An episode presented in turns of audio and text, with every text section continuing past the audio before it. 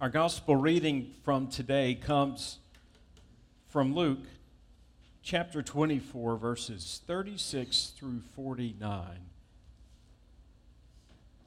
And this is an account of Jesus' presence. While they were still talking about this, Jesus himself stood among them and said to them, Peace be with you. And they were startled and frightened, thinking they had saw a ghost. He said to them, Why are you troubled, and why do doubts rise in your minds? Look at my hands and my feet. It is I myself. Touch me and see. For a ghost does not have flesh and bones, as you see that I have. When he had said this, he showed them his hands and feet.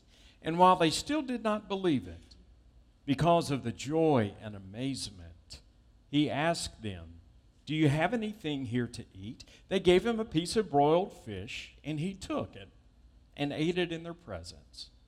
He said to them, This is what I told you while I was still with you. Everything must be fulfilled that is written about me in the law of Moses and the prophets and the Psalms.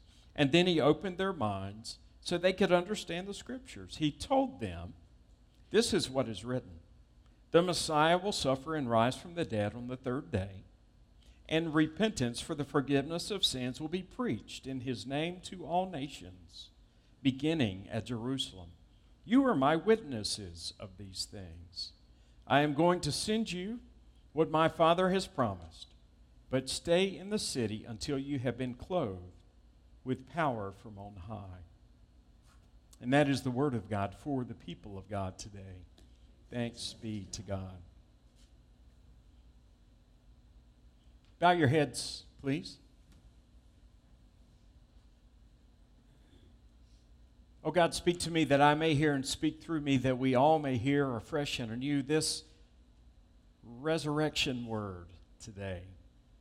And having heard it, make us believers and doers of it and not hearers only. For it's in Jesus' name I ask. Amen. Well, the story of five year old Kaylee, who was at home with a sore throat one Palm Sunday, is just adorable. Her brother came home with her father. She had stayed with her mom at home. Her brother came home with a palm frond that they had been given in worship as they started the service. And she said, What is that? And he said, This is a palm frond. And this is what we waved as Jesus came uh, in, and as we had a parade for him, and little Kaylee said, Wouldn't you know it? The one Sunday that I missed church, Jesus shows up. well, our gospel story today is another account of Jesus showing up among his disciples, though they did not expect him to. You remember last week I read for you how the women were the first at the tomb and it was empty. And the clothes or cloths Jesus had been wrapped in were lying there inside. Peter was the only disciple that thought possibly it could be. And he ran to the tomb to see for himself. And in the passage right before this, still on Easter Day, two disciples are making their way from Jerusalem to Emmaus and a stranger appears along the way. He walks with them, he talks with them about Jesus, and when he stops to stay and eat with them around the table, their eyes are opened and they see it's their risen Lord. Well, after they're telling the other disciples about this, is where we come in today in this wrap up of Luke's gospel, where, where suddenly the other disciples see Jesus resurrected from the dead. It, um, it's amazing to them, of course, that he shows up. And let's talk about this Christ encounter today. Because we too, those of us who believe that he is risen, encounter the risen Christ ourselves. And the first thing to remember about that is to be sure to sense the holy mystery of this event and of this resurrection, the holy mystery of it all. It, it's amazing to me that the disciples, though they did not understand and were bewildered that Jesus was there and were even afraid of him because they thought he might be a ghost, still, Luke reminds us and pins for us that though they did not believe, they still experienced joy and amazement. They experienced the holy mystery of God, doing the impossible in a world where we limit ourselves to the possible this risen Christ was there among them, and they were overjoyed and they were amazed at it. And let us not lose our amazement of the amazing thing God has done for us through Easter. Well, it's easy for us, isn't it, in a doubting world, in a scientific world, to not understand how someone that's been crucified, dead, buried for three days can rise up once again. I like that Luke tells us the disciples had their doubts.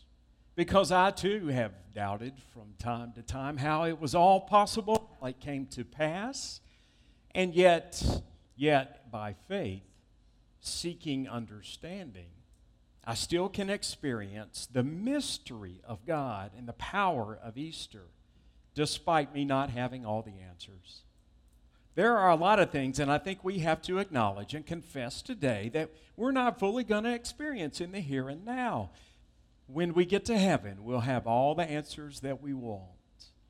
But there is a point of faith where we have to stop leaning on our own understanding and accepting the gifts that God offers to us.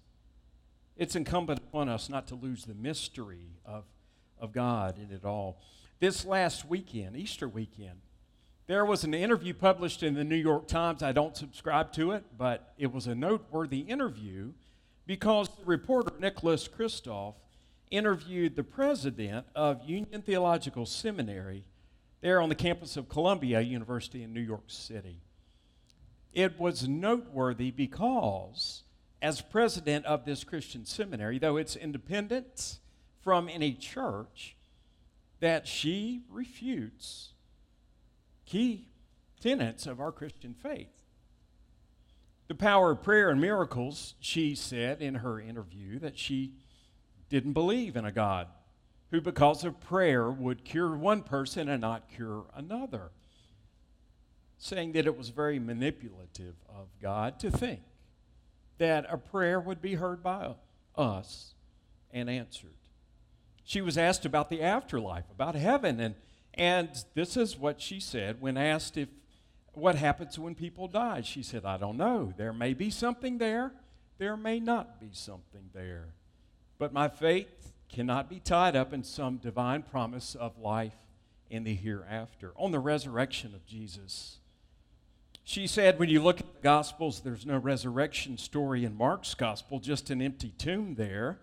And those who claim to know that, that, they, uh, that it happened or not are just kidding themselves. Because for me, Easter is a fanciful story about something that seems impossible. Well, president of Christian seminary, maybe not Christian seminary anymore, refutes altogether the gifts of divine grace and forgiveness of the cross of life that's everlasting that comes to us because of Easter denies altogether the gift of the miraculous by, by simply tossing out the, the key tenets of our faith. I like that Luke reminds us that there is room for doubt in our understanding of this Easter story, and yet, by and far, we must walk the walk of faith and accept that God is the God of possibilities where it seems there are none. That's what it means to live in the holy mystery of God's power and presence. Another thing about this, this story is the, the living presence of Christ that, that Luke points our attention to. Suddenly, the disciples, unbeknownst to them, have someone else there among them and it is the risen Lord. The living presence of the one they thought was gone, their Lord, is there, alive. Luke gives to us great detail. Did you notice? about the physical body of Jesus after he's resurrected. He shows them his hands and feet. He says, Look, see? He wanted them to see where his hands had been pierced and his feet had been pierced at the cross. He asks them, invites them to touch his flesh and bone. He, he wants them to feel that he is there with them. Luke points out that Jesus appears to be hungry, and he even asks them if they have food for him to eat. And then he eats the broiled fish there in their presence. Luke even gives us the menu for the meal that Jesus eats. And a lot of people have asked, why does Luke go to such great lengths to, to explain to us this body of the risen Christ? This physical body that was dead and yet is now alive. And of course, there's scholars that think different things. Most agree that because Luke is, is a physician, as Paul referred to him in one of his letters later in the New Testament, that he would pay attention to the physical, to the details of that, and give explanation. Some would say that he points out all of this detail about Jesus' physical body because a lot of his writing of Luke and then Acts, that two book series of the New Testament, is based upon the preaching of Peter, who was a, a first account experiencer of the risen Christ. But most of all, most of all, scholars would say that Luke is so detailed about this physical body of Jesus because he wants the reader, us believers, to understand that Jesus is not just a man, but is God. Jesus, not just a historical figure that lived 2,000 years ago and is dead like the rest of us. Jesus, the great teacher that he was, was so much more than just an instructor of the Jewish faith. Jesus, more than just the perfect example, the best life that a human has ever lived. Because if we limit Jesus just to our knowledge of who he was and live according to that for ourselves, we miss altogether his living presence that is alive and powerfully real for those who believe. Though you may not grasp it fully, and though you may have doubts, we are reminded by Luke that his living presence is with us in the here and now and He desires to walk with us and talk with us along life's way. So, beyond the holy mystery of the resurrection and, and the living presence of Christ that is with us, uh, Luke wants us to receive the powerful peace that God offers to us, the peace that passes all understanding beyond the things of this world. Because when we understand things and we have peace about them, well, that's all good and fine, right? But what if we don't understand and things come unglued and tragedy strikes and things happen? Where do we find our peace then? Not in our minds, do we? No, we have to search deeper and look elsewhere. We have to look in our hearts where the risen Christ can reign and live and breathe through his Holy Spirit and give to us a peace that passes all understanding. And wasn't that the situation for those disciples? Still numbed and still, well, just dumbfounded by Jesus' death upon the cross three days before. Laid in that tomb as any other person would be to, to just dissolve. And yet, yet, they were at a place of being stuck, of not knowing what the next chapter in life was, the next thing for them. Have you been in a place like that before, stuck, where you can't see what is coming or what the next step is? Like all the disciples, we have been there and we don't understand what is our purpose in life. And yet we're reminded that even in that, God's peace can be with us and that His presence helps us to find our way through the future that may seem unclear. Sue Monk Kidd is a writer, Christian writer, a, a women's book writer, especially, who lives currently in Chapel Hill.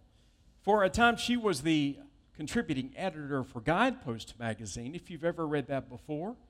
It is a Christian based kind of reader's digest with fascinating and inspiring stories of everyday life. She shared in an article that she wrote of how the peace of Christ came upon her in a very tenuous time in her life. Her husband was seriously ill, he was undergoing surgery, and thank God for friends that are there for us in our times of need. A friend was sitting there with her in the, the waiting room, holding her hand, trying to encourage her and let her know that, that everything was going to be okay, though she doubted it. She confessed to her friend, I am so afraid of what's going to happen to my husband. Her friend smiled and told her something that she had never heard before and that she has never forgotten since. And it was this Did you know, her friend said, that in the Bible, the words fear not or do not be afraid appear 365 different times? Isn't that amazing? 365 different times. And Sue Monk Kidd writes that she was taken aback. She said, Wait a minute, is, is that possible? You mean that for every day of the year there is a fear not, or do not be afraid, or have peace in the Bible? It dawned on her in that moment, she said, though it could be coincidence very easily that there was in it for her that day a peace of Christ offered to her that passed all understanding. Jesus appeared among the disciples and said, Peace be with you, though they were afraid and, and scared to death, literally, of who they thought was a ghost. Jesus showed them that he was with them, though they were unaware. And that invitation is for all of us this Easter season. When Jesus says, Peace be with you, he's talking to his disciples today, here and now. When he says, Peace I leave with you, my peace I give unto you, for I don't give as the world gives. Don't let your hearts be troubled, and do not let them be afraid. He's speaking to you. When Jesus said, Come to me, all of you who are weary and heavy burdened, and I will give you rest, and take your yoke upon me and learn from me, for I'm gentle and humble in heart and you'll find rest for your souls. He was speaking to you and inviting you into his peace. But plain and simple, it comes down to whether we have the faith to believe. Despite not understanding, despite not fully being able to grasp, can we still accept the holy mystery by faith that Christ, though crucified and dead and buried, is raised from the dead? Because it is in that that we find hope that is beyond the here and now and beyond this world. And so this morning, as we close our, our service, as we sing our closing hymn, I invite you to come to the altar railing of the church if you would like and to ask God for Christ to give you that peace.